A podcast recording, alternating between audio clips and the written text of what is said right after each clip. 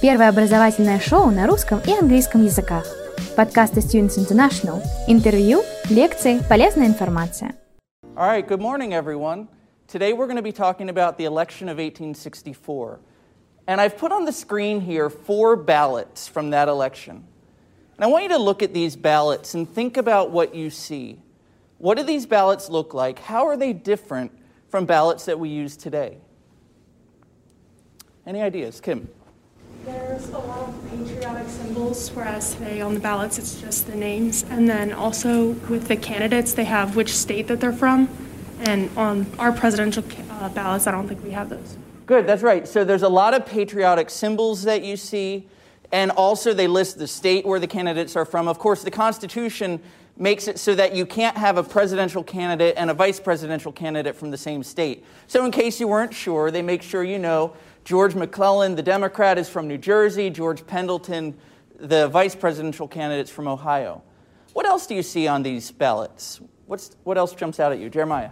Well, on the top, they have that banner on the top, whereas like today they're very uh, systematic with just like the bubble and the name, I guess for computer reasons, like they put through the scanner today. That's right, good. So one is there's there's a banner at the top, right? It tells you the state, it tells you the ticket, and I want to focus on that in particular. Now, Jeremiah mentioned today when we fill out ballots, there's bubbles on them. Why are there bubbles on the ballots we fill out? What are we, why do we fill, the, fill out those bubbles, and how might that point to something that's different about these ballots? Go ahead, Kelly. Well, especially for like presidential elections, they would have candidates from multiple parties Whereas this looks like it's just listing the Republican candidates for president of like the union. And Yeah. so there's no bubble. That's exactly right. So today, when we go to vote, I imagine we all voted last year. When you went to vote, you got a ballot. Now, that ballot was provided to you by the local government. So if you voted in Newport News, you went to a local public school and you, got your, you picked up your ballot. And you get that ballot, and it's a big piece of paper. It's usually probably about eight and a half by 11. And it lists all the candidates of all the parties, right? That ballot is printed by or ordered by the local government, and it's given to you with all the candidates, and you choose who you're going to vote for. Elections in the 19th century were very different. In the 19th century, it was actually the political parties that printed the ballots. And so when you wanted to vote, you would go to the polling place, you would find an operative from your political party. So if you're a Republican, you find the Republicans there. If you're a Democrat, you find the Democrats there. And you would get a ballot from your party operatives. And then you would take that ballot, and it only lists the candidates of your party. You take that ballot, and that's what you use to go vote with. Now, several of you pointed out the symbols and the banners that you see on these ballots. Again, very different from the ballots that we use today. And because they were printed by the parties, the parties wanted to highlight certain aspects of who they were as a party or what they stood for. And these are four different ballots from different parts of the country. The two on the right are from Ohio. The one here on the left is from Michigan. And this one says Montgomery County. I didn't look up which Montgomery County it was. It could be Pennsylvania or another state. And you'll notice that they all are different, right? In fact, this one is written in German. You guys might have noticed that. What they're doing is printing their own ballots that are going to then be very recognizable to people who are going to vote. And so if you go pick up a ballot, it might be pink or blue or yellow, it might have a big eagle or shield at the top, or even the face of a candidate. And you then walk through a crowd to vote. And so you're carrying a very distinctively colored and imaged piece of paper that allows everyone around you to know exactly how you're voting. Today in America, we have what's called the Australian ballot, the secret ballot. And when you vote, you don't have to tell anyone how you voted, it's your own private business. But in the 19th century, all of your neighbors got to see exactly how you were voting. And that gives people a lot of information, right? Wouldn't the parties today love to know exactly how everyone votes? Because it would give them a tremendous amount of information. And in the 19th century, there's a lot of pressure then on people to vote a certain way. There's a lot of violence in elections, and we'll talk about that later on in the class. And there's a lot of intimidation. Let's imagine that you're a young person working for someone and you want to vote one ticket, but you know your boss wants you to vote the other ticket. Your boss is going to see how you vote. And so you might decide, well, I really believe in this particular party, but I don't want to lose my job. And so I'm going to vote the other way because I don't want my boss to see me doing the wrong thing. I wanted you to see these ballots as, as we start talking about the election of 1864 because it's really important to realize how different the elections were. And in fact, now when we vote, you know, you go into, at least when I voted here in Newport News, the way it works is you get your ballot and you go to a little table and it has sides on it, right? So no one can see. You fill it out and then you put in the ballot face down into the scanner and it reads what you've done. In those days, not only did you get a distinctively colored ballot with symbols on it that you're walking through a crowd so everyone sees it, when you finally vote, you drop it into the ballot box, and guess what? The ballot box is a glass bowl. So from the moment you get your ballot until the moment you deposit it, there's absolutely no secrecy. I actually brought in a couple examples of ballots. I've told you guys throughout the semester how I collect weird things. And so I, I have a whole collection of ballots. And this is one from Maryland. It's for a congressional election. And in this case, they have an image of George Washington at the top, the, a patriotic symbol that this candidate for Congress wanted to be associated with. And then I've got a couple ballots from the gubernatorial election of 1863 in Pennsylvania. This is the Democratic ticket, and this is the Republican or Union ticket. The Democratic ticket in this case is pretty ordinary. There's not a lot on it other than the names. Although the thing I love about this one is someone after the election wrote Copperhead ticket at the top in pencil. But this Republican ticket is really beautiful, and I have a couple of these in my collection. On the back side, they have an American flag. And so you might be able to see that there. And again, they want to put the symbols and the messages forward in the ballots that their voters are going to then be taking to the polls. And so here you can see no compromise with treason. In the McClellan ballot, he says the Union must be preserved at all hazards. These are the messages that the parties want put forward. I'm going to show you this just for a second. A couple of years ago, there was a huge cache of these ballots from the election of 1864 that sold at auction. There were about 260 or 270 of these. It sold for $8,000. I wish I could have bought it, but I just well, I didn't know about the auction at the time. All right, now I'm going to take us back to the beginning of the election campaign season, and we're going to work our way until November. And there's a couple reasons I wanted to spend a day on a class talking about treason and talk about the election of 1864. First, this is the first election that happens when the nation is at war and in the middle of a gigantic civil war. And one of the most remarkable aspects of this election is that it happened at all. Democrats thought that Lincoln might cancel the election. He had no intention of doing that. You might recall when we read Lincoln's message to Congress on July 4th, 1861, he said this is a people's contest, and he was fighting to show that democracy could prevail. So, from Lincoln's perspective, he can't cancel the election. So, it's going to move forward. Now, Lincoln is the Republican incumbent. But there were a lot of members of his party, the Republican Party, who were very dissatisfied with Lincoln. They were known as radical Republicans. If we were to use modern parlance, we would say they were to the left of Lincoln. And from their perspective, he was not radical enough. He wasn't pushing for African American rights enough. He, wasn't, he hadn't pushed for emancipation quickly enough. And he seemed like he was going to be too lenient on the Confederates. Внимание! Всего один рекламный ролик. Хотите получить высшее образование за рубежом? Университеты и колледжи Великобритании, Канады, Австралии, США, Ирландии и многих других стран ждут вас. Образовательное агентство Students International поможет вам выбрать программу, получить зачисление в университет и оформить студенческую визу. Наш сайт www.studinter.ru Запомнили? studinter.ru And so radical Republicans began pushing to try to dump Lincoln from the ticket and replace him. And in fact, one of the most prominent radicals to try to do this was Lincoln's own Secretary of the Treasury, Salmon Chase. And this is a cartoon that I absolutely love. It shows Lincoln asleep in his bed. There he is in the White House asleep. And you have all these radical Republican operatives measuring his shoes, trying to figure out who can we put in to take Lincoln's spot. They tried very hard to get someone to replace him, but ultimately, when the Republican convention meets in Baltimore in June of 1864, they renominate Lincoln for president. Now, you may recall from an earlier class that Lincoln's vice president was a man from Maine named Hannibal Hamlin. And Hannibal Hamlin was seen as a little more radical than Lincoln was. And the Republicans were worried that having two strong Republicans on the ticket might hurt them in the polls. And so they decided at the convention to dump Hannibal Hamlin and choose a man named Andrew Johnson of Tennessee to be Lincoln's new vice presidential running mate.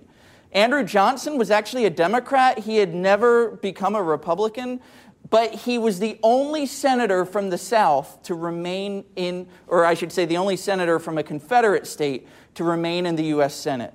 And Lincoln had made him military governor of Tennessee, and so he's seen as this very loyal guy. And what the Republicans think is if we bring in a war Democrat onto the, our ticket, it'll broaden our appeal to voters and we're, we're more likely to win. Now, I had you all read the Republican platform from 1864. And it's a, it's a long platform. There's about a dozen or so uh, planks in it. But I want to just focus on the first five Platforms were very important in the 19th century because they put out the message that the party wants the voters to know. This is what we stand for. In looking at the Republican platform from 1864, what jumped out at you? What are the Republicans saying to voters that they believe in, that they stand for, or that they want to do?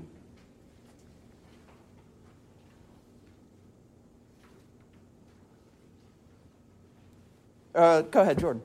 Well, first, that like slavery is the cause and like the strength of the rebellion, and that it's like hostile to all forms of Republican government. That's right. Why, why do you suppose they single out slavery the way they do? Slavery is the cause of the rebellion. It's hostile to all Republican government. And when we say Republican there, we mean small r Republican government. What, why do they want to make a big point about slavery, do you suppose? Go ahead, Kelly. Slavery was one of the big differences and one of the primary reasons that caused the South to try to secede. Um, a big part of that was because their economy relied so heavily on it. So, if you were a Republican, isolating that difference and seeing that this is something that would be difficult to compromise on and yeah. solidifying their opposition to it as a party would probably be like helpful. That's exactly right. Slavery is the cause of the war. Slavery is the cause of the rebellion. You want to make sure we don't ever have war again? Get rid of slavery. And so Lincoln and the Republicans are going to then try to amend the Constitution, which we ultimately get as the 13th Amendment, and that will forever end slavery and therefore make it so that we won't have civil war over this issue again. Daniel, go ahead. Uh, number two it talks about how they're um, determined not to not to um, compromise with rebels. So, so their, their strong stance against slavery could also be interpreted as we're not going to negotiate with the traitors. At the point. That's right. That is going to be a key point that we're going to come back to when we talk about the Democratic platform in a couple of minutes. For the Republicans, they're not going to compromise. They're not going to compromise. They want what they call unconditional surrender. And that's going to be a very different approach from the Democratic platform of 1864. And you may remember last week, a week or so ago, we read that message that Jefferson Davis wrote to the Confederate Congress in February of 1864, where he's calling for the, the ability to suspend the writ of habeas corpus. And what does Davis say? He says, you know, there are people in the South who want to compromise and let slavery go, but we're not willing to do that. The Republicans understood that the Confederates were not going to compromise on the slavery issue. They were going to have to be defeated on the battlefield. And they were exactly right on that. Anything else in the Republican platform that jumped out at you, Bethany? In the first one, they talk about laying aside all differences of political opinion. So they're showing that the union should come together whether or not they're Democrat or Republican. That's right, laying aside political differences. And you'll notice on the slide here, I call it the Republican, and then I put in parentheses and quotes union ticket. And the reason I did that is the Republicans in 1864 actually dumped the name Republican and ran on what they called the union ticket.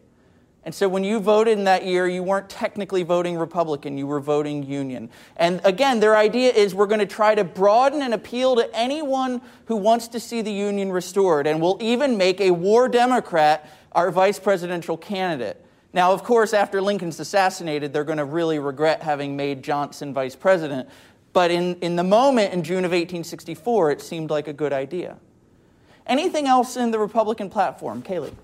Um, the fifth one, it talks about how they approve the measures which Lincoln has taken to defend the nation. So they're probably talking about getting rid of habeas corpus and how they stand by that decision. That's right. They're, they approve of the measures that Lincoln has taken. So he's taken some strict measures. He suspended the writ of habeas corpus. He's issued an emancipation proclamation. And they want to come out and publicly say, we support our president, we support our candidate in what he's done to try to win the war. Anything else on the platform? Okay, now this is June of 1864. And the war is really important for understanding how the election is going to turn out. The summer of 1864 was actually a very bad time for the Union. Robert E. Lee, the Confederate general, and Ulysses S. Grant, the Union general, are hammering each other in uh, Virginia. And many of you are probably from this area of Virginia uh, starting around Fredericksburg, they pushed down to Petersburg ultimately in the spring and summer of 1864.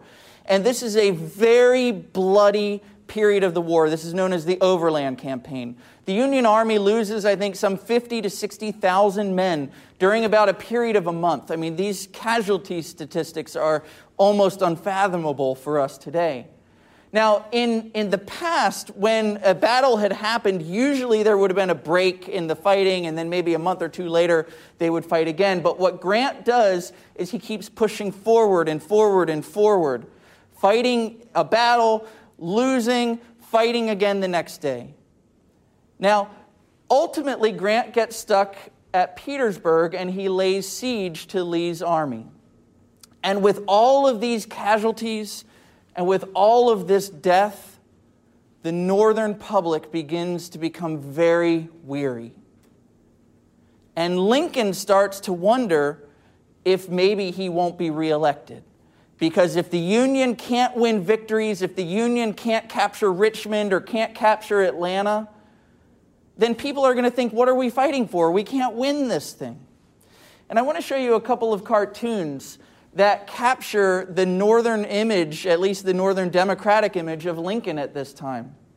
In this image on the left, you have Lincoln looking like a tyrant. He's got a dagger, Yankee Liberty, and you have the goddess Columbia representing the nation trying to restrain him in his rampage. Meanwhile, on the right, you have Lincoln looking like a dunce, like he's not in control of the situation. And not only that, you've got casualties in the background, and he's trampling on the Constitution. So, whereas the Republicans, as Kaylee pointed out, are praising Lincoln for what he's doing, there are a lot of Democrats who are saying Lincoln is a tyrant. Here's another one showing Lincoln as a phoenix rising out of the ashes of things that are sacred to Americans the United States Constitution, free press, states' rights, habeas corpus, public credit. In this period, in the summer of 1864, Lincoln is really unpopular with the voters, and he becomes convinced that he's going to lose the election. And I always think it's helpful for us today in 2021 to look at images like this because we often think about Lincoln as the marble man in Washington, D.C., this larger than life statue, our greatest president, and we forget how unpopular he was at different periods of his presidency, the summer of 1864 being one of his lowest points. Here's another cartoon Columbia demands her children. And so here again, you have the goddess Columbia or Liberty saying, Mr. Lincoln, give me back my 500,000 sons, all these men who have died on the battlefield. And in this cartoon, Lincoln says something that he said a lot. Well, the fact is, by the way, that reminds me of a story. A lot of times when people came to Lincoln to talk to him about things, he would say, Oh, that reminds me of a story, and then he would tell them a funny story. And so this shows Lincoln as, as an unserious person, as someone who doesn't grasp what's going on in the war. By August of 1864, Lincoln is convinced that he's going to lose. And again, the Democrats believed that Lincoln might cancel the election, but there's some really strong evidence that he never intended to do that. And one of the pieces of evidence is this document here. This is known as the Blind Memorandum. And the reason it's known as the blind memorandum is Lincoln took a piece of paper and he wrote this out, which I'll read in a second, and then he folded it up and sealed it, and he had his cabinet sign it.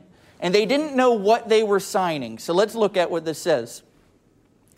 This morning, as for some days past, it seems exceedingly probable that this administration will not be reelected then it will be my duty to so cooperate with the president elect as to save the union between the election and the inauguration, as he will have secured his election on such ground that he cannot possibly save it afterwards.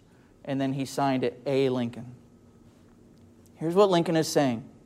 Now, the Democrats have not yet had their convention, so he doesn't know who the Democratic nominee is going to be, although he he pretty much has a hunch it's going to be George McClellan, a Union general.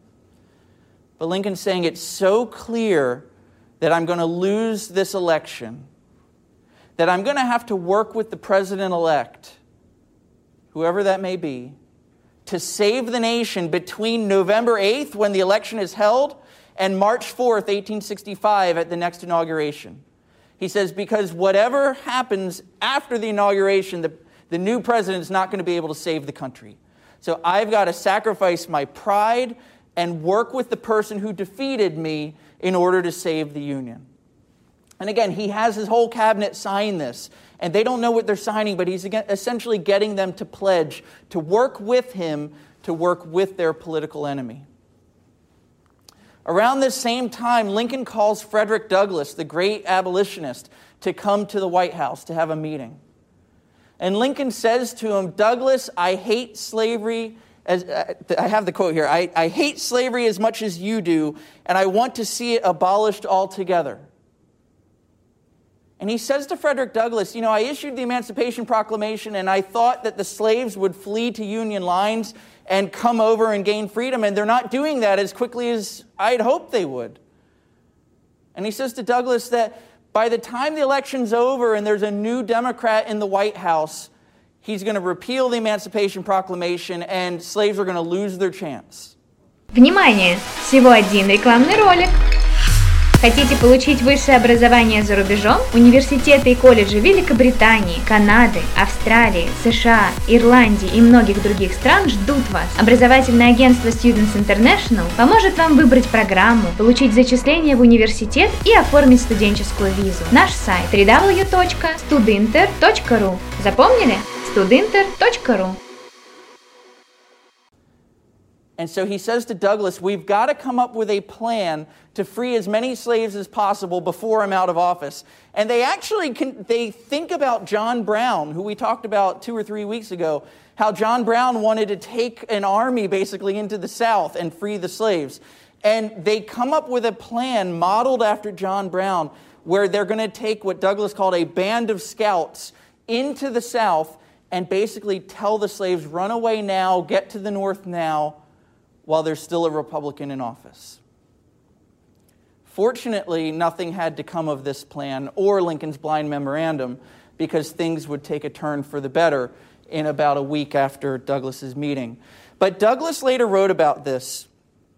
He said this What Lincoln said on this day showed a deeper moral conviction against slavery than I had ever seen before in anything spoken or written by him. And this meeting with Lincoln really gave Douglass an intense appreciation for Lincoln as, as an anti slavery president. You're listening to C SPAN's Lectures in History.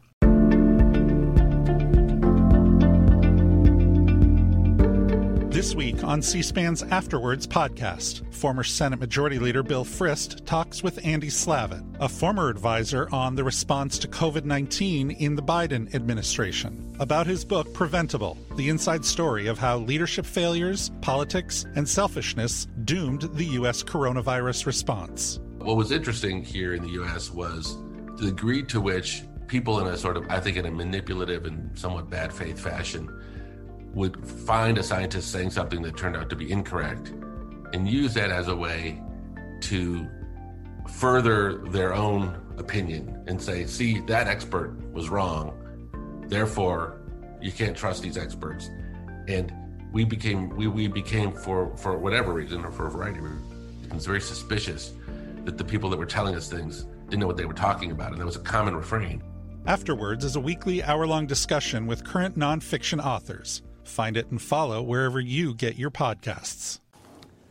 Now, the Democrats had planned to hold their convention in the early summer of 1864, but they saw how bad things were going that they thought, let's postpone it so that we can wait and see how bad things get, and then we'll nominate our, our candidates and we'll still leave ourselves enough time to campaign. And so they were supposed to meet in the beginning of the summer, but they postponed to the end of August. And they meet in Chicago in 1864. And this is an image showing you the crowds who are lining up to go inside of what was known as the wigwam.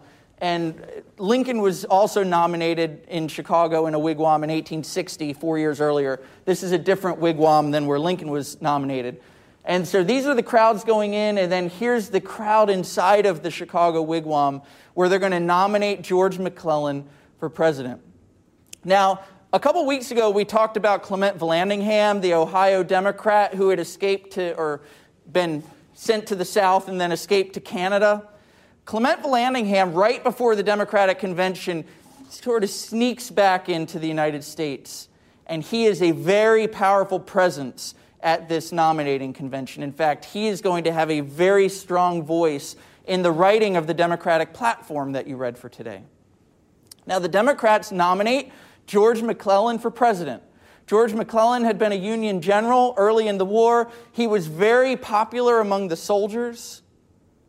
And he was a pro war Democrat, but he was also pro slavery. They wanted to balance their ticket by putting a vice presidential candidate on who was a peace Democrat. Right before spring break, we read the debate between Lincoln and the New York Democrats and Lincoln and the Ohio Democrats over the suspension of the writ of habeas corpus and the arrest of Clement Vallandigham. George Pendleton, the man on the right here, was one of the signatories on the Matthew Birchard letter that you read. He's an Ohio Peace Democrat. And what the Democrats thought was, again, we can, like the Republicans to an extent, we can have a broad appeal. We'll have a war Democrat as our vice, as our presidential candidate. We'll have a peace Democrat as our vice presidential candidate, and we'll have a broad appeal that way. But the thing that really hurt the Democrats that year was their platform. So if you would take out the Democratic platform that you read for today, I want us to focus mainly on the first four planks of this platform. What jumped out at you in the message that the Democrats put forward? And keep in mind, as you think about this, this is August of 1864. They are feeling really confident that they're going to win this election at the same time that Lincoln is lacking confidence in the election. Daniel, go ahead. And number four talks about how they will they will not um, usurp state powers and states not currently in insurrection. Yeah, that's right. So they're they're very keen on protecting the rights of the states. What else, Jeremiah? Um, in the first one, they said that they would uh, adhere to the Union under the Constitution, but then in the second one, they revert back, saying that if the states don't like what the Union is doing, they still have the power to secede. Yeah, let's. So the first one, let's look at these in turn, right? So the first one, resolved that in the future, as in the past, we will adhere with unswerving fidelity to the Union and Constitution as only the solid foundation of our strength, security, and happiness as a people. So that's the framework that they want. They say, and as a framework uh, of government equally conducive to the welfare and prosperity of all the states, both northern and southern. So let's pause on that for a second. What do you see? Let's. What do you see in that opening plank? What are some of the messages they're getting across? Kelly. I wasn't sure if they were saying that the Union, the Constitution are currently like equally conducive because given the circumstances, the South really seems to think it's not. Yeah, that's right. So I think you're exactly right. They do see the Union and the Constitution as conducive to. So the Democrats had a slogan that said the Constitution as it is and the Union as it was. In other words, they believed that the Constitution was good enough to, for the American people to live under. And part of the Constitution as it is means the Constitution with slavery. And so that's why they're willing to say this is good enough for the North and the South. The South, hey, you can come back. If we're elected, you're going to get to keep slavery. Then the second one that Jeremiah pointed us to that this convention does explicitly declare as the sense of the American people that after four years of failure to restore the Union by the experiment of war, during which, under the pretense of military necessity or war power higher than the Constitution, the Constitution itself has been disregarded in every part, and public liberty and private right alike trodden down, and the material prosperity of the country essentially impaired. Justice, humanity, liberty, and the public welfare demand that immediate efforts be made for a cessation of hostilities with a view to an ultimate convention of the states to bring about peace. What are they talking about in this plank? What do you see? Go ahead, Kim. In the line where they say, after four years of failure to restore the Union by experiment of war, it sounds like they're kind of focusing on the point of like the mishaps that are going on in the war right now, especially for the Union, and calling it an experiment of war is just kind of like referring to them playing with the lives of soldiers. Yeah. That idea, that cartoon where Lincoln just doesn't seem to be taking things seriously, right? Eric, go ahead. Yeah, they're calling for a convention of the states. It sounds like they want to rewrite the Constitution to put more in it. Yeah, they may be open to that, right? They want a convention of the states. Now, they want the convention of the states to negotiate peace. But maybe they'll offer something to the South of a better protection for slavery. That could very well happen. Drew. It seems like they're completely willing to just surrender instead of like actually just seeing the war through, especially with how close they are to Richmond and everything. Yeah. You know how Lincoln predicted in that blind memo that whoever the Democrat is who's elected president, they're not going to be able to save the Union? I mean, Lincoln doesn't, he's not a prophet. He doesn't know what the Democrats are going to write, but he has a hunch. And Clement Vallandigham in this plank is making it pretty clear how he feels about the, this can the Union win? This war's been a failure. Elijah. They also clearly go and when they're talking about um, a war power higher than the Constitution, almost in a sarcastic way, I think. And then also the third uh, res- resolution, they talk about how they're going against basically what happened in the fifth resolution by the Republicans, saying that you know, when they praised Lincoln for what he did, all he did to keep the border states and all that, they're saying no, this is like we're we're 100% against this, and he definitely abused his powers. That's right. I want to build on this point. The Republicans are very critical of the rebellion, right? They have a lot to say about the evil of civil war and the evil of the rebellion. What do the Democrats have to say about the rebellion? Kim. Like Eli said in the third resolution, it talks about a shameful violation of the Constitution.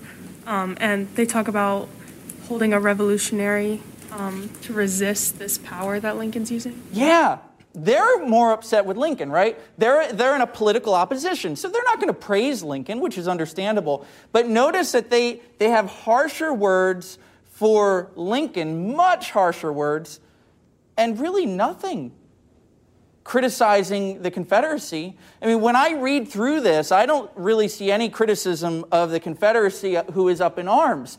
I see an olive branch appeal hey, let's get together and have a convention of the states and try to negotiate peace and bring you back in the Union. But the, Confeder- uh, the, the Democrats don't understand that the Confederates aren't going to compromise. They don't want to compromise. They don't want to come back into the Union. They want to be their own pro slavery republic.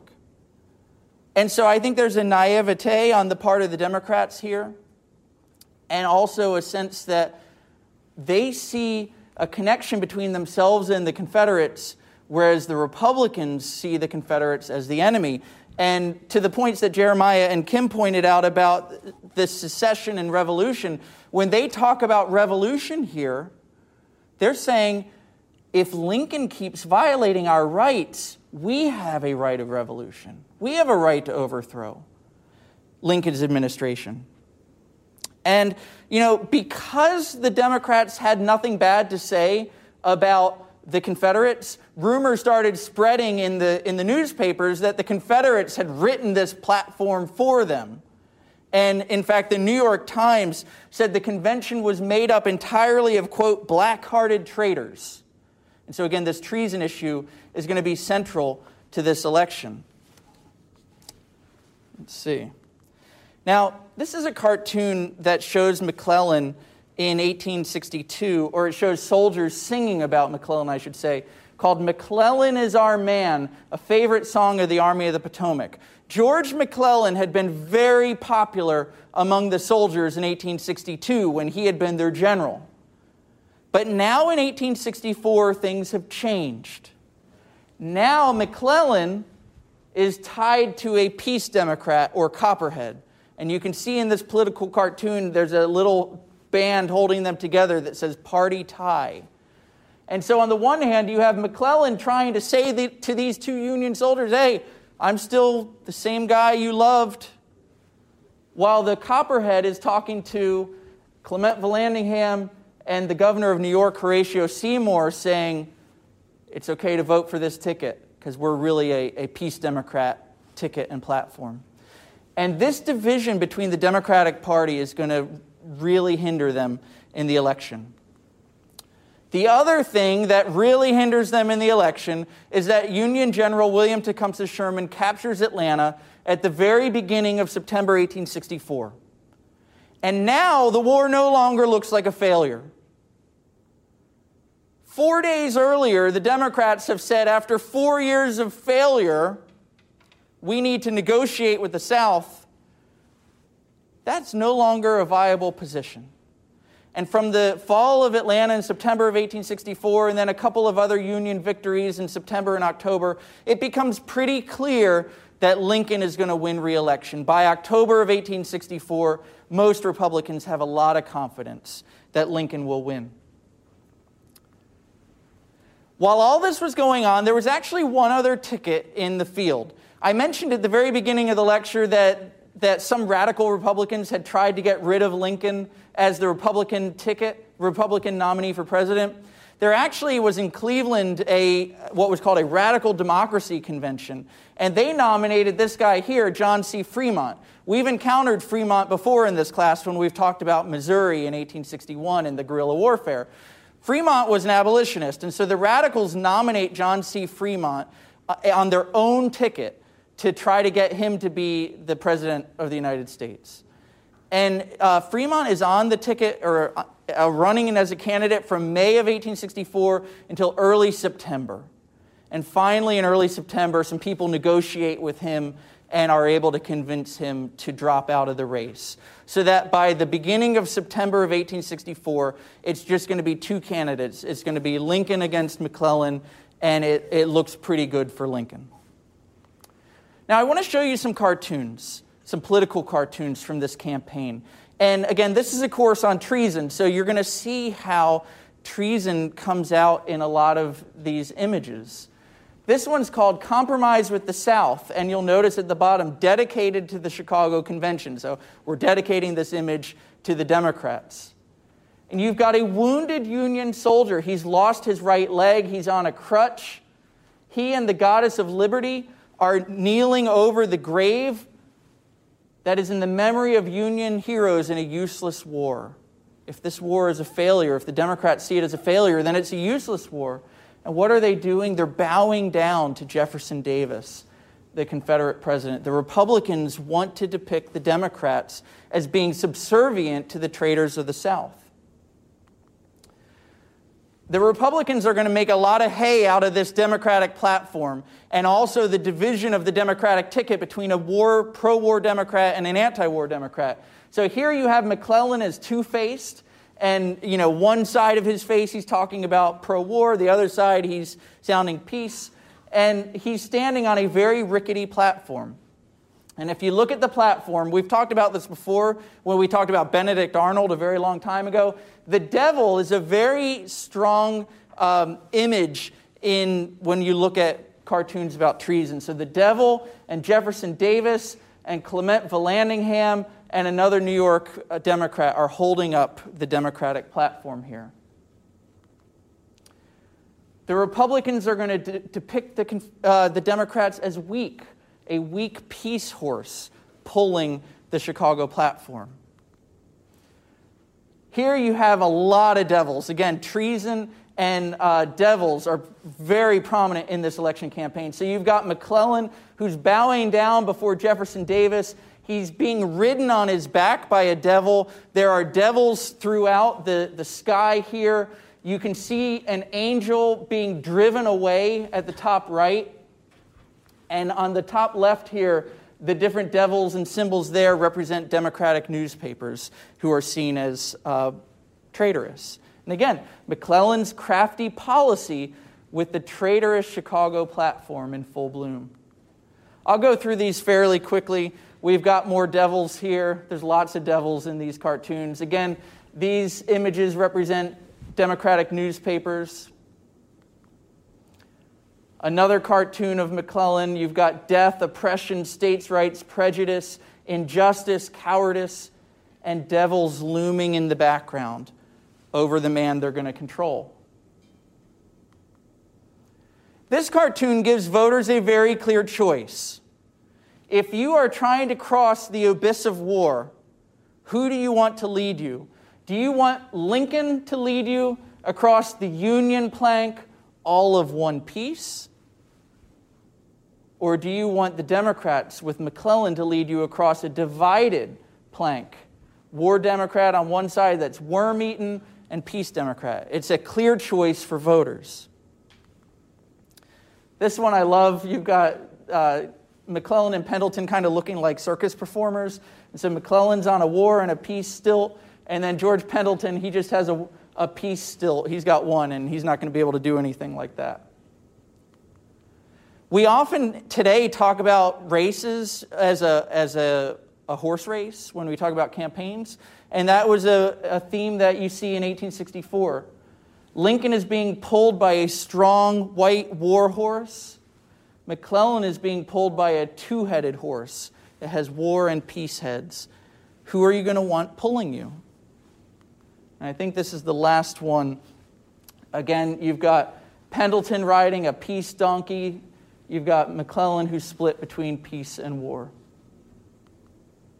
Now, I wrote a book in 2014 about the election of 1864. And most of my book focused on what soldiers thought of Lincoln and what soldiers thought of emancipation. And I, I looked at a lot of soldiers who were anti Lincoln, who spoke out against Lincoln and got punished and court martialed for speaking out against Lincoln and emancipation. But one of the things I did in this book was I looked at the history of absentee voting in America. And in fact, the first large scale instance of what we today call absentee voting or voting by mail took place in 1864. And so I want to tell you a little bit about that.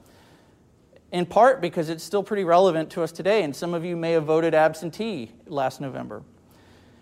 At, during the War of 1812, two states, Pennsylvania and New Jersey, passed laws that enabled soldiers to vote when they were away during the war. And the Pennsylvania law remained on the books by the time the Civil War came around. And so by 1861, there's only one state that allows soldiers to vote, and that's Pennsylvania. And in October of 1861, there were state elections that were held, and Pennsylvania soldiers voted as far away as Virginia. The problem in those elections was that there was a tremendous amount of fraud. In fact, I found one regiment from Philadelphia that had 900 votes cast for one candidate, even though I think there were fewer than 100 men in that regiment who were from the city where that candidate was from. So there was a lot of fraud. And in May of 1862, the Pennsylvania Supreme Court ruled that it was unconstitutional to allow soldiers to vote away from home. Well, in the fall of 1862, there were congressional elections, and the Democrats trounced the Republicans. Внимание! Всего один рекламный ролик. Хотите получить высшее образование за рубежом? Университеты и колледжи Великобритании, Канады, Австралии, США, Ирландии и многих других стран ждут вас. Образовательное агентство Students International поможет вам выбрать программу, получить зачисление в университет и оформить студенческую визу. Наш сайт www.studinter.ru Запомнили? studinter.ru And Lincoln and the Republicans came to believe that the reason they lost is that Democrats were at home still able to vote while Republicans were dutifully serving in the army. And so for the last for the next year and a half, Republicans throughout the North are going to push for extending the right to vote to soldiers. 15 states pass laws that allow soldiers to vote in the field and four states pass laws that allow soldiers to mail their ballots home, what we today would call mail in voting. So that by the time of the election of 1864, 19 northern states have done something really new in American politics, and that is allow men to vote when they aren't home for the day of the election. Now, Republicans made the case that soldiers of all people deserve the right to vote because they are sacrificing their lives on the battlefield. They're risking their lives. Democrats countered these arguments by saying that if we allow soldiers to vote, there's going to be a lot of fraud and intimidation in the elections. And this is a cartoon that captures, I think, a lot of the racism of the Democratic Party at that time, and then also their message for why they opposed allowing soldiers to vote. Here you have a Democratic soldier who's lost his leg in the battlefield.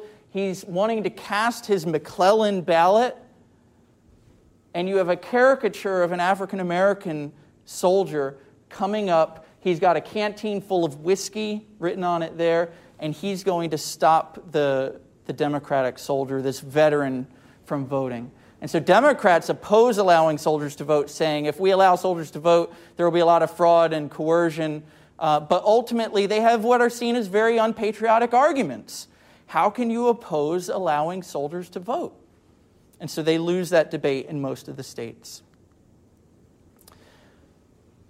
The campaign, the, the elections in the field um, could be very vigorously debated, and I'll talk about it a little bit more in a little bit, but I wanted to just show you a couple images of what it looked like when soldiers voted in the field they often had to improvise because they didn't have all the full trappings of the parties that were at home. So they might set up a table and collect the ballots there, or they might do it in the back of a wagon, as they're doing in this case, collecting the ballots there. Sometimes they would even have to do it on whiskey barrels, as you can see here. They're collecting the ballots there. They often didn't have ballots, physically real printed ballots, so sometimes they would just handwrite their own for Lincoln or for McClellan.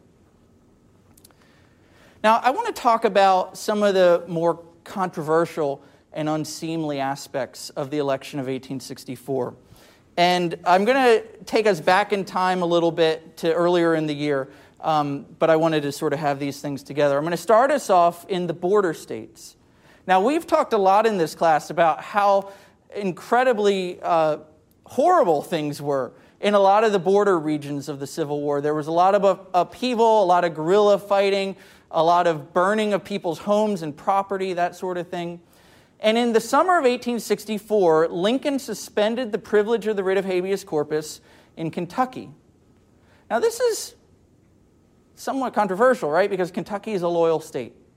And Lincoln actually put in his suspension order that this was not to interfere with any elections in Kentucky.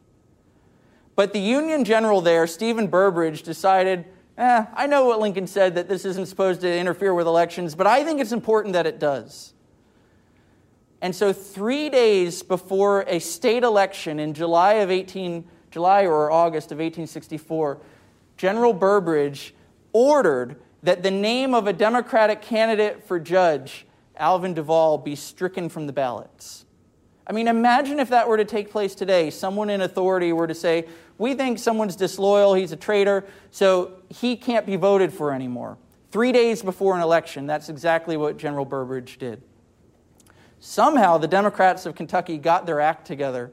They found another candidate. Within three days, they telegraphed his name across the state, and he ended up winning the election. But uh, Judge Duvall fled Kentucky because Burbridge had wanted to arrest him. He actually made his way up to Canada, where he hid out for a while. And General Burbridge actually arrested the, the lieutenant governor of Kentucky and the chief justice of the state Supreme Court, as well as a lot of other people. And when you saw in the Democratic platform and they're, they're complaining about interference of elections and they actually mention Kentucky, this is one of the things they have in mind. And you can understand why the Democrats are upset and say this may require a revolutionary response. In May of 1864, there was something that is sometimes known as the Great Gold Hoax or the Great Civil War Gold Hoax. And this took place in New York City. There were two journalists one was named Joseph Howard. This is Howard here. And these two journalists had a plan. They wanted to make a lot of money. And so this is the plan that they came up with. We're going to buy up gold. We're going to then cause a public panic so that the American people lose confidence in the government. Gold prices will skyrocket, and then we'll sell the gold. And we'll make it, we'll make a mint. And so Joseph Howard and the other journalists, the way they decide to do this is they're going to write a bogus draft proclamation and they're going to sign it with Abraham Lincoln's name. And they say Abraham Lincoln is calling for 400,000 men to be drafted.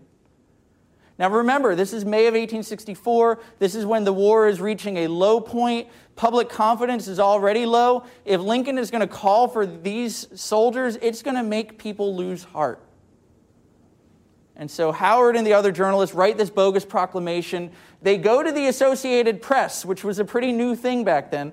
They go to the Associated Press at four in the morning and they, they give them this bogus draft proclamation. And the Associated Press spreads it to the other New York newspapers.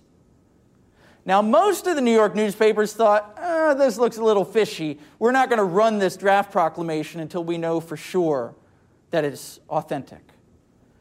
But two New York newspapers, The World, which I, I have depicted here, this is Manton Marble, the editor of The World, and another New York paper, Democratic paper called the Journal of Commerce, they both run it. This bogus draft proclamation runs May 18, 1864. And Lincoln is as angry as he's probably ever been in his life. Lincoln had actually been writing a draft proclamation and he thought someone in the White House had leaked it.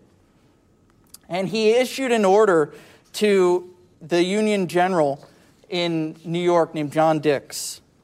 And you're not going to be able to read that. So I'm going to read you what Lincoln wrote, a little bit of what he wrote. And you can hear the language of treason. His Secretary of War called this a treasonable forgery. And this is what Lincoln said Whereas there has been wickedly and traitorously printed and published this morning in the New York World and the New York Journal of Commerce a false and spurious proclamation purporting to be signed by the President and to be countersigned by the Secretary of State, which publication is of a treasonable nature, designed to give aid and comfort to the enemies of the United States and to the rebels now at war against the government and their aiders and abettors you, General Dix, you are therefore hereby commanded forthwith to arrest and imprison in any fort or military prison in your command the editors, proprietors, and publishers of the aforesaid papers. And then he goes on to say they should be tried in a military court, a military tribunal. This was the only time in his entire, there were about 125 newspapers that were shut down during the Civil War, sometimes by mobs, sometimes by soldiers. This was the only time that Lincoln personally ordered the shutting down of a newspaper. And they were Democratic newspapers, they were the political opposition, but he was convinced that they were engaged in treason. General Dix was a little unsure that this was the right thing to do, and he actually hesitated and didn't arrest the editors at first, but he did send soldiers in, and soldiers shut down the newspapers. And they investigated and eventually figured out that it was Joseph Howard and this other guy. And so those two journalists got arrested. But this gives you a sense of, of how, um, you know, the high decibel level of politics in the election of 1864. You're listening to C SPAN's Lectures in History. Manton Marble was really upset that the governor didn't protect him and his property. The governor wanted to let this thing play out in court. And Manton Marble wrote a private letter to another New York Democrat. He said this He said, Governor Seymour should have ordered the state militia to eject the trespassers and restore to us our offices and protect us in the pursuit of our lawful business. The governor should have protected us. Federal troops are occupying our newspaper offices. The governor should send in state troops to stop them. And to another New York Democrat, Marble said that Seymour had, quote, missed the opportunity to interpose the arm and shield of the state of New York between Mr. Lincoln and the oppressed within the circumference of the state. Does that language sound familiar to anyone? That the governor should have interposed the arm and shield of the state of New York? Where have we heard that before, Kim? Uh, interposition from the Virginia and Kentucky resolutions. That's right, interposition from the Virginia and Kentucky resolutions in 1798, where James Madison comes up with this theory of interposition that the state, if, if the federal government takes away the rights of a state citizen, the state should interpose itself between the federal power and the citizen and protect the right of the citizen. And here is, is a New York editor calling for the governor or privately wishing that the governor had done that. In the autumn of 1864, there was something that made sensational headlines. And that was there were believed to be secret societies hidden throughout the North, mostly in the Midwest, but also in places like central Pennsylvania.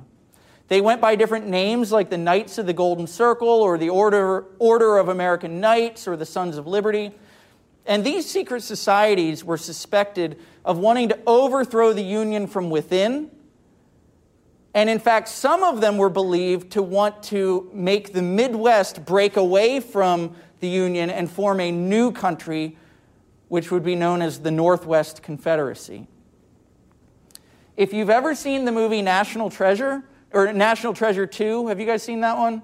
It's a good movie, it, it's Disney. Um, the opening scene shows Nicolas Cage's ancestor in a, in a tavern, and these two guys come up to him and try to get him to uh, figure out some treasure map which of course is not real history. But at any rate, and Nicolas Cage's ancestor in the movie looks at them and sees that they have a lapel pin that says KGC on it, and he says, Oh, you're Knights of the Golden Circle, I'm not going to help you. And then they shoot and kill him.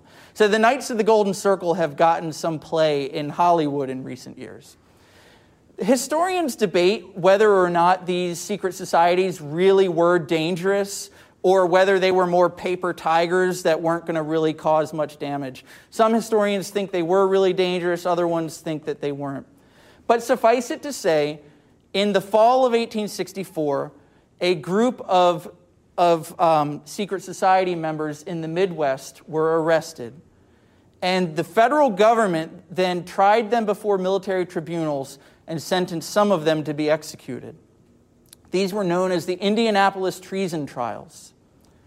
The most famous one of these men to be sentenced to be executed was an Indiana, Indiana lawyer and politician named Lambdin Milligan. And a week from today, you're going to read a case from the Supreme Court called Ex parte Milligan, and we're going to talk about how the Supreme Court dealt with this case. From the Republican perspective, this was great fodder for an election.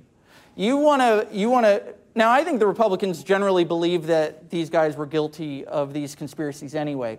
But you want to win votes, you connect your opponents to treasonable conspiracies that are helping the Confederacy, and it's going to win you votes. And so headlines screamed across.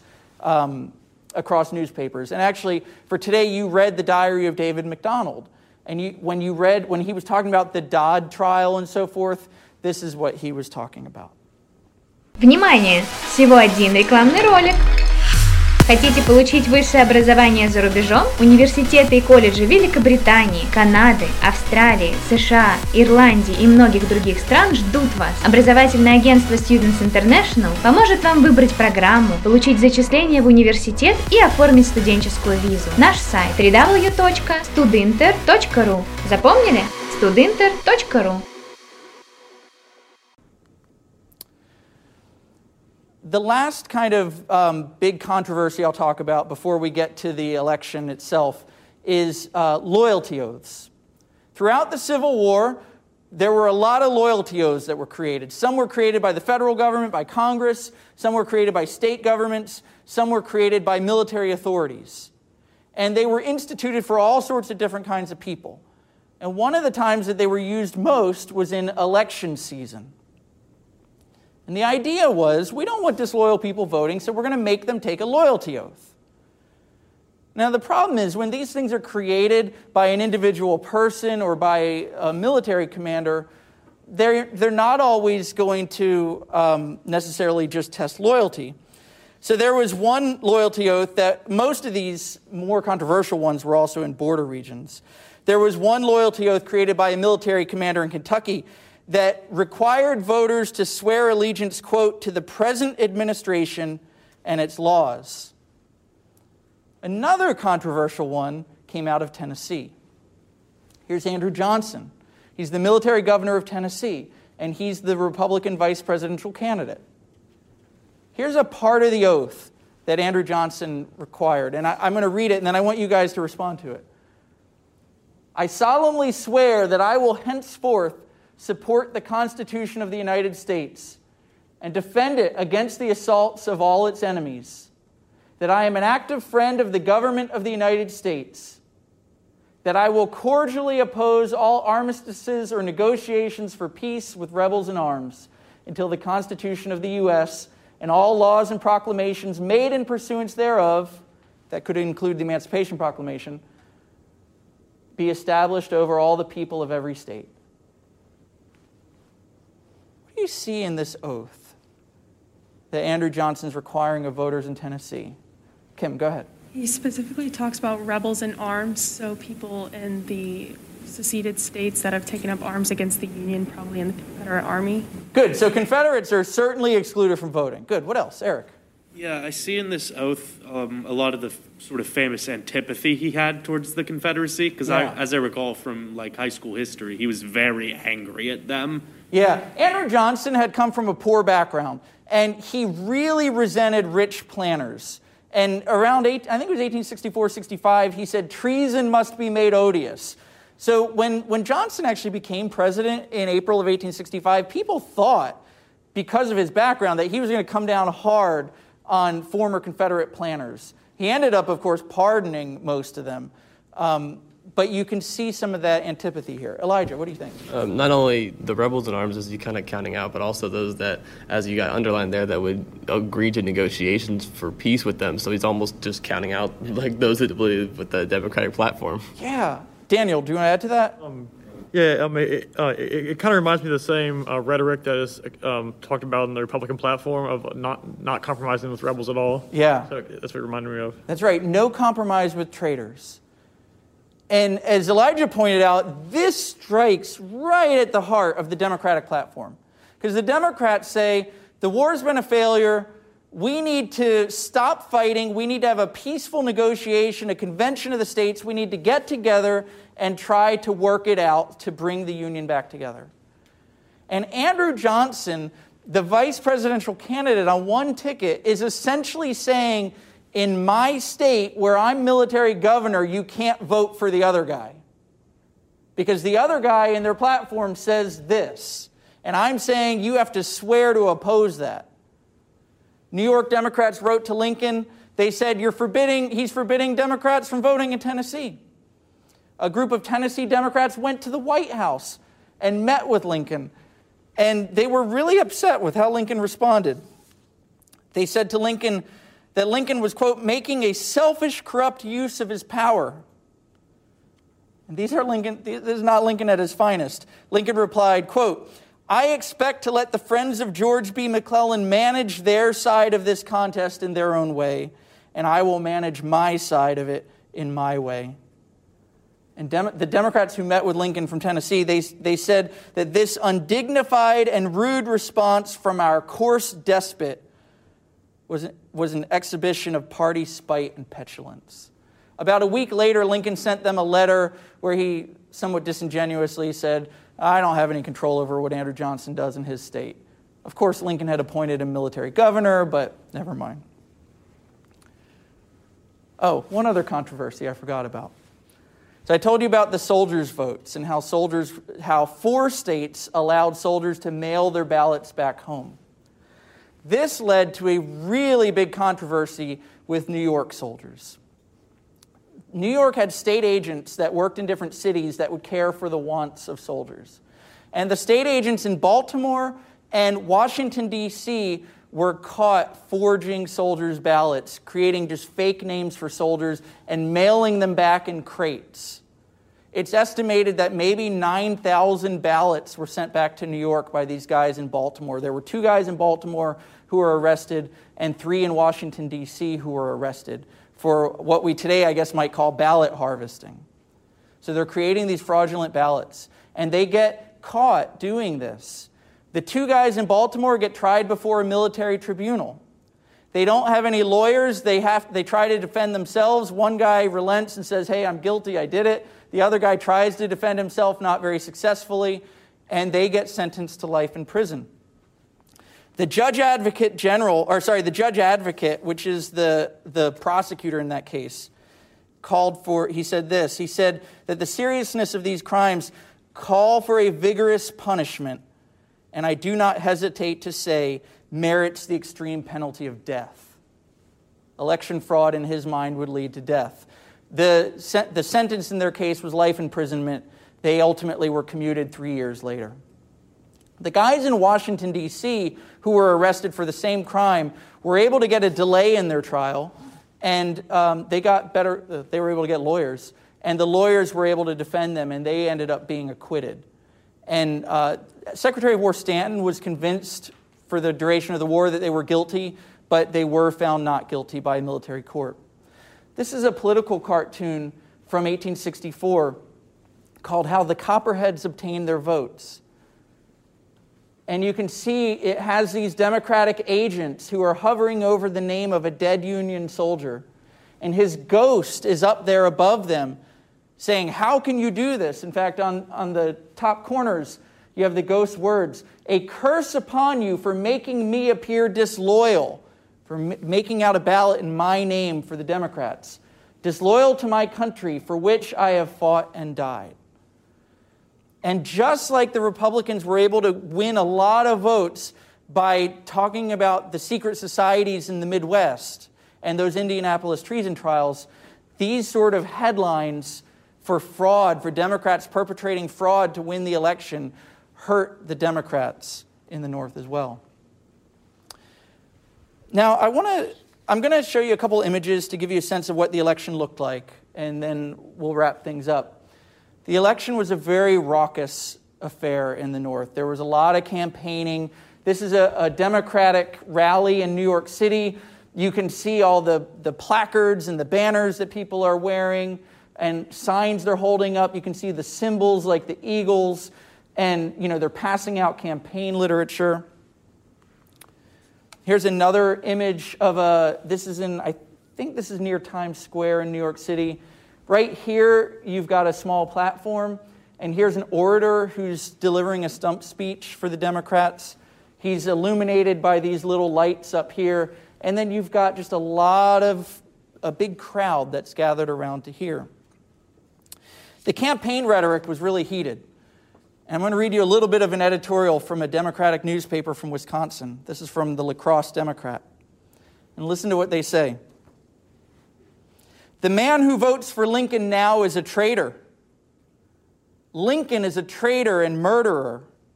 He who wars against the Constitution of our country is a traitor, and Lincoln is one of those men.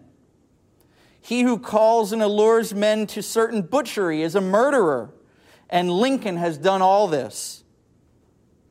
Had any former Democratic president warred upon the Constitution or trifled with the destinies of the nation as Lincoln has, he would have been hurled to perdition long since. now, listen to this last sentence. And if he is elected to misgovern for another four years, we trust some bold hand will pierce his heart with dagger point for the public good. That's how vitriolic the rhetoric was in that day, where you have Democratic newspapers publicly calling for the assassination of Abraham Lincoln. Well, I'll show you a couple scenes from the election. I mentioned at the very beginning of the class when you would want to vote, you would go and you would find your party operatives and get a ballot from them. And so this shows you the if you're a Republican, you go to this little uh, hut thing and you get your union ballot there. If you're a Democrat, you go there and you get your ballot from the Democrats. They worked very hard to get invalid soldiers out to the polls, make sure that they can vote. So this is an image of a carriage bringing them out. There was some fraud in the election. Now, I told you about the Democratic fraud where they're stuffing crates full of soldiers' absentee ballots and sending them home. There was also fraud among um, Republicans. And this, is an, er, this guy's probably a Democrat just based on the way he's depicted and caricatured. But I want to read you excerpts from two letters by soldiers who were out in Indianapolis during the election. October 13th, 1864. Dear brother, this was from the state elections. Did you ever attend an election out west? It is a big thing. The people are more enlightened, of course. It is a natural consequence that there is more liberty and freedom than in Massachusetts and benighted lands. So much so that people vote as many times as they please and allow all their friends to do the same, provided they are sound on the goose so if you vote the right way, your friends will let you vote a lot. It is estimated that the 60th Massachusetts Regiment cast about 6,000 votes for Governor Morton last Tuesday. And I know that some of the boys of, Co- of Company I voted 10 and 12 times each one. Afterwards, two or three carloads of the regiment were taken to the town of Greenville, about 30 miles from here, and treated to a big dinner. It is a Copperhead town, or has been, I think the boys hardly did their duty while there, for the town gave about 600 Republican majority.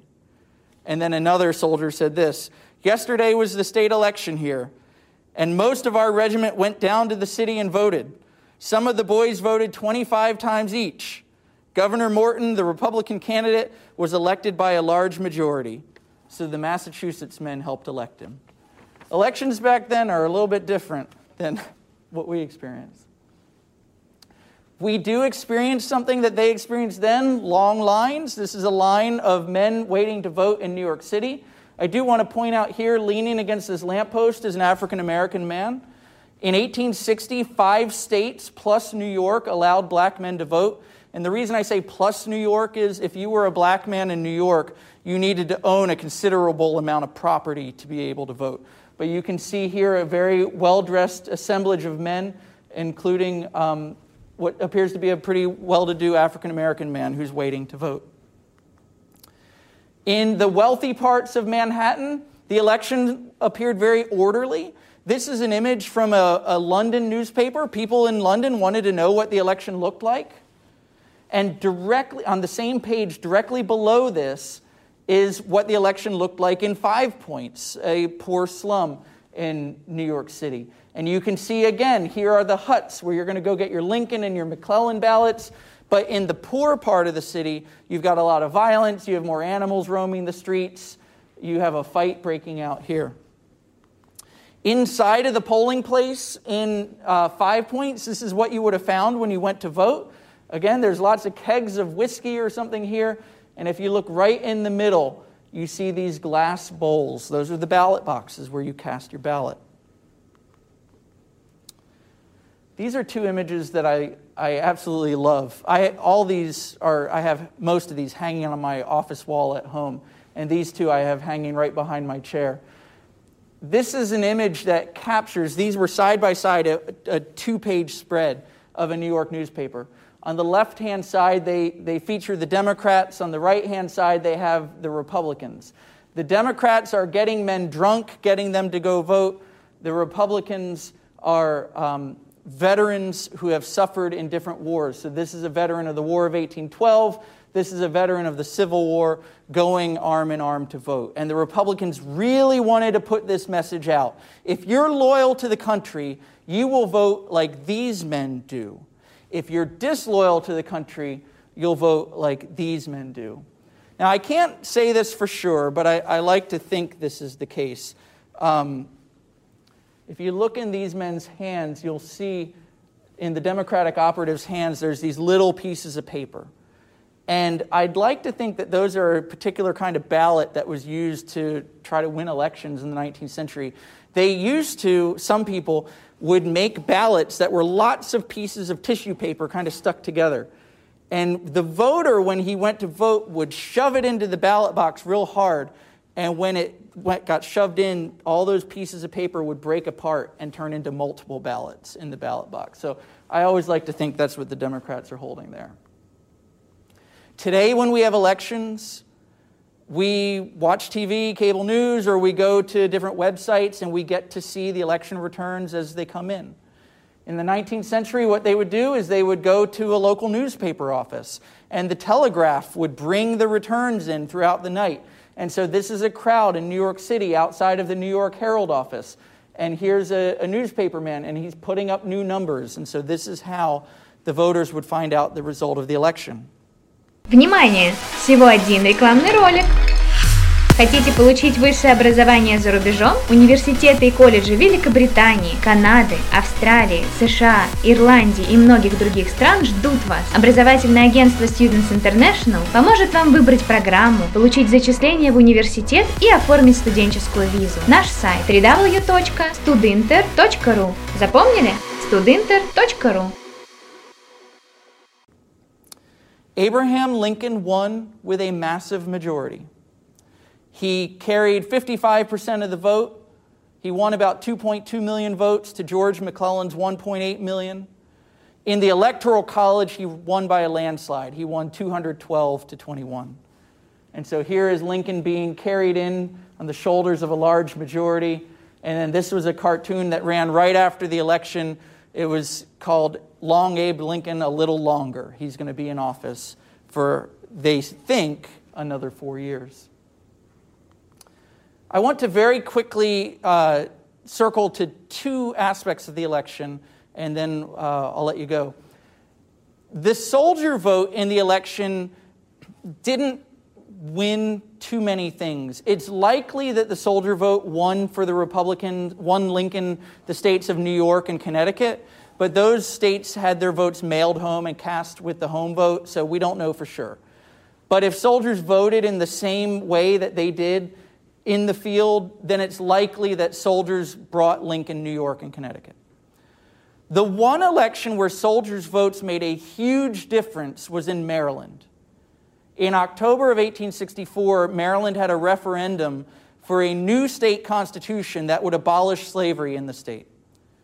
And the, the home voters of Maryland voted against the Constitution. But the Union soldiers from Maryland were so supportive of it that, and voted so overwhelmingly in favor of it that they actually carried that election um, for freedom in Maryland. And this is a celebration that took place of emancipation in Maryland. This fall, I'm going to be publishing a, a collection of 125 letters from African Americans to Lincoln.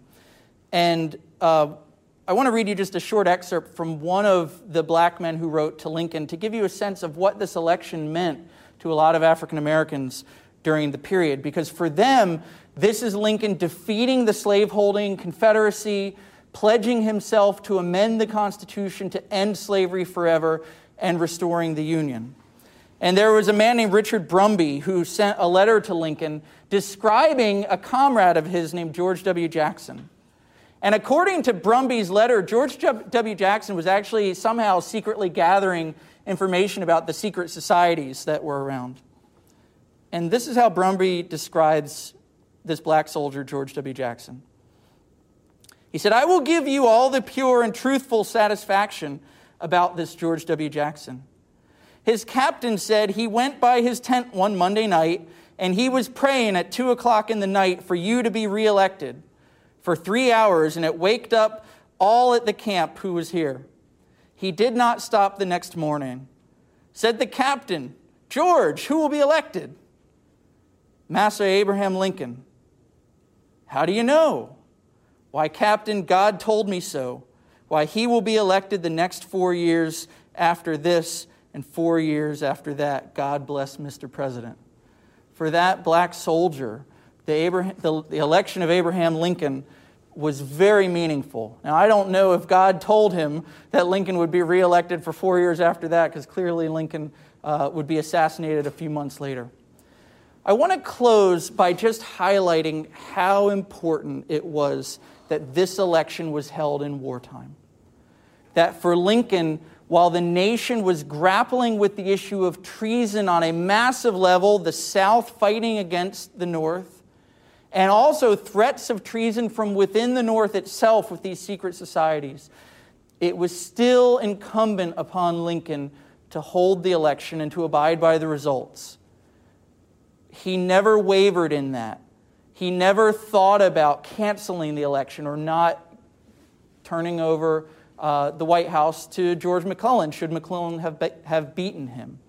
And I think the election of 1864 is one of the most important elections in our history because of the very fact that it was, held, it was held while all of these massive problems were going on in the country. So on Thursday, we're going to talk about the assassination of Lincoln and the treason prosecution of Jefferson Davis. And then on Tuesday, a week from today, we're going to pick up with the ex parte Milligan case. And you'll be able to see how the election of 1864, how some aspects of it carried on into the post war period and still have significance for us today. Thank you all so much, and I'll see you all on Thursday. Первое образовательное шоу на русском и английском языках. Подкасты Students International. Интервью, лекции, полезная информация.